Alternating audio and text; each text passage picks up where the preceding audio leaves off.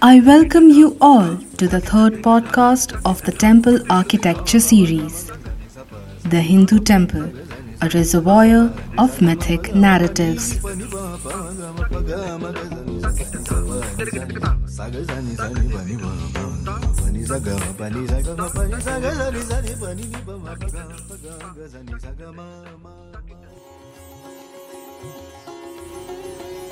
The Hindu myth of Samudra Manthan over the ancient to medieval to pre-modern periods has been popularly illustrated, whether in paintings or sculptural reliefs.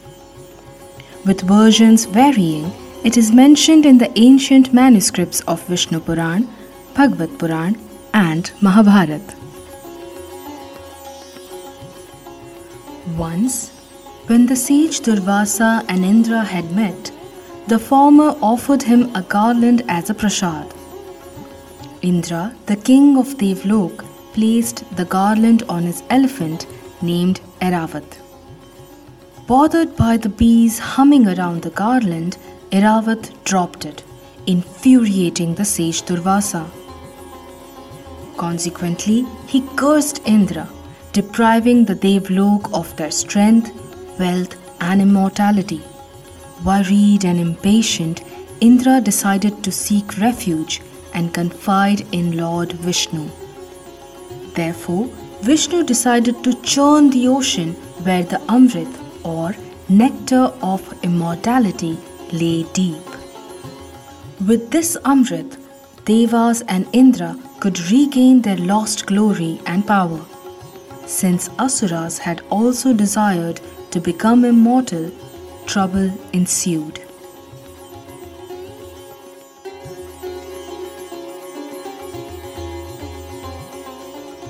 Thus, a tug of war was agreed upon between Devas and Asuras.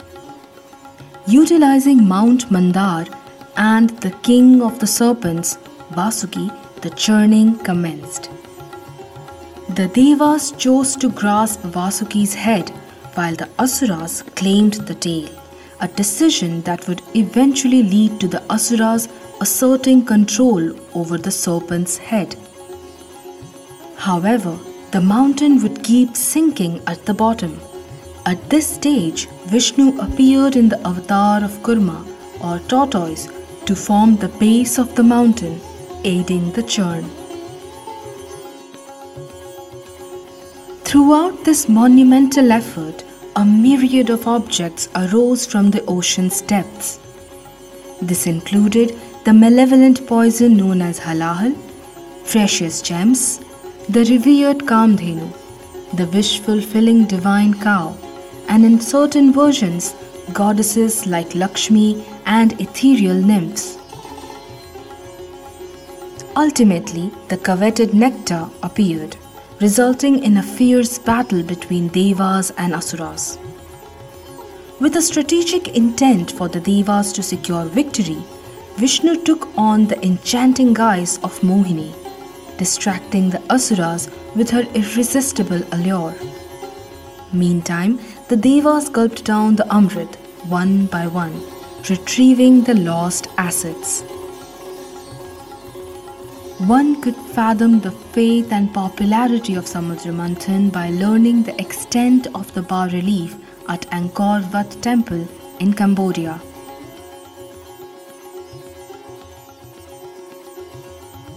As we talk about the sculptural reliefs, I am reminded of the majestic relief at cave number 5 of Udaigiri Caves.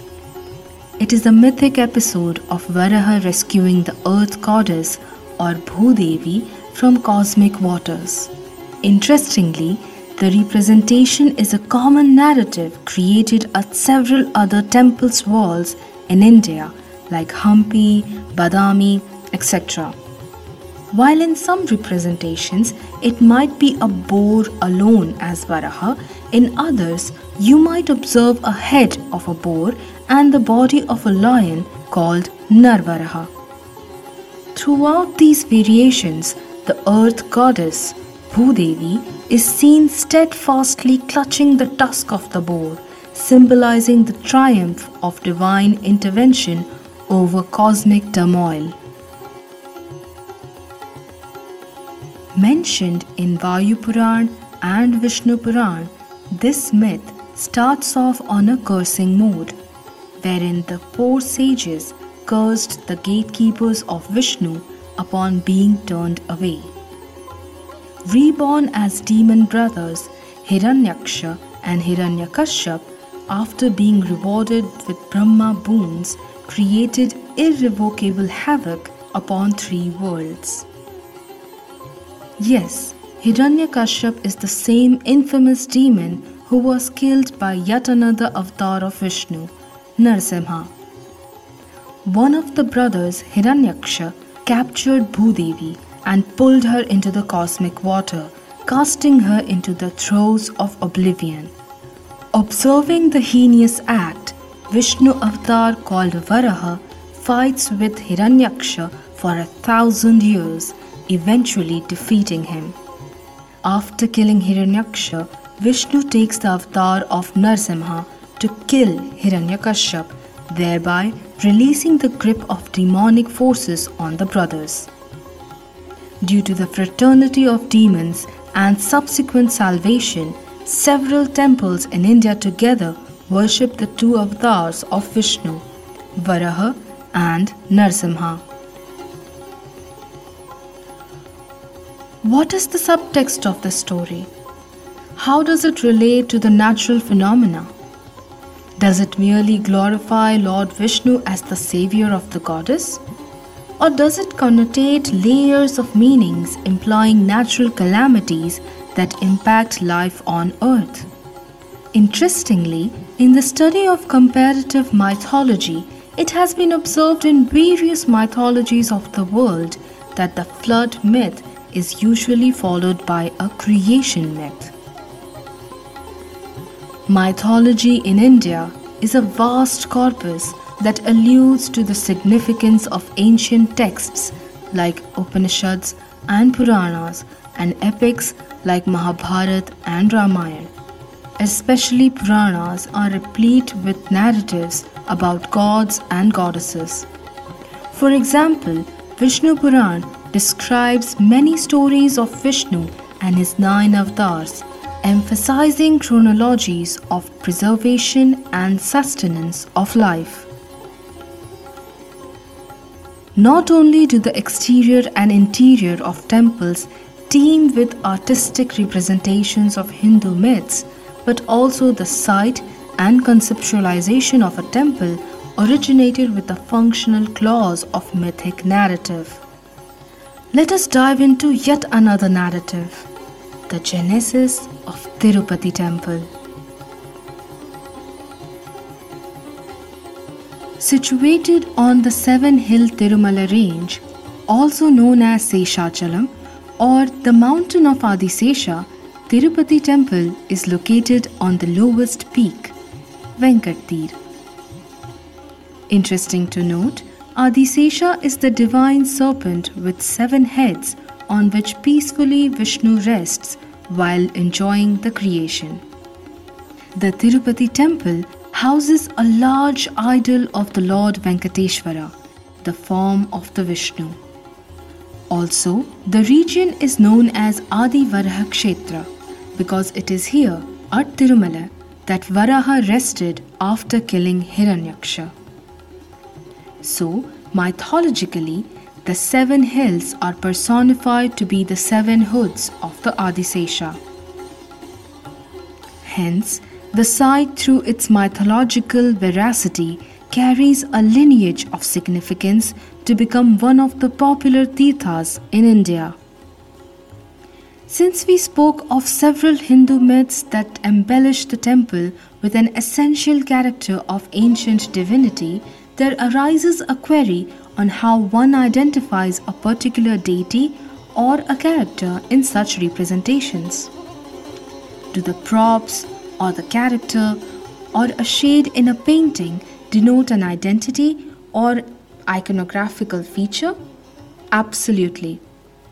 In the Samudra Manthan myth, when the Devas and Asuras were churning the ocean for the Amrit, there emerged a poison called Halahal.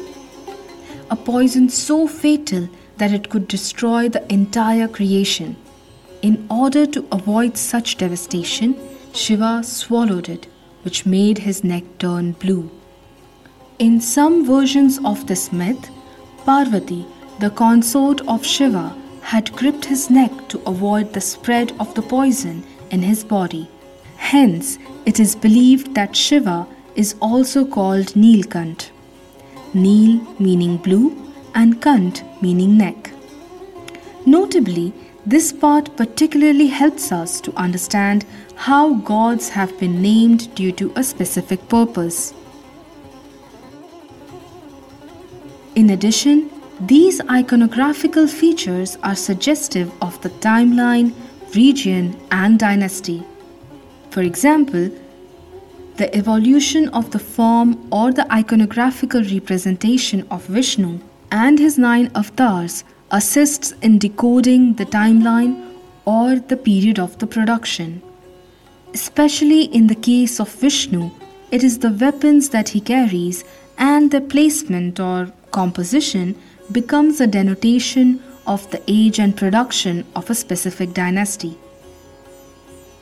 Generally, the representation of Vishnu is identified by the icons of a chakra, mace, conch, and in some versions, a crown in their original form of the objects. And these weapons are observingly carried by the anthropomorphic or human forms of the weapons. The style or the pose of holding these weapons also varied with age. We shall learn more about this in the forthcoming podcasts of the Temple Architecture series. Functionally, the structure of the temple has been conceptualized to narrow down the concentration of the devotees towards the god in the Garbhagriha.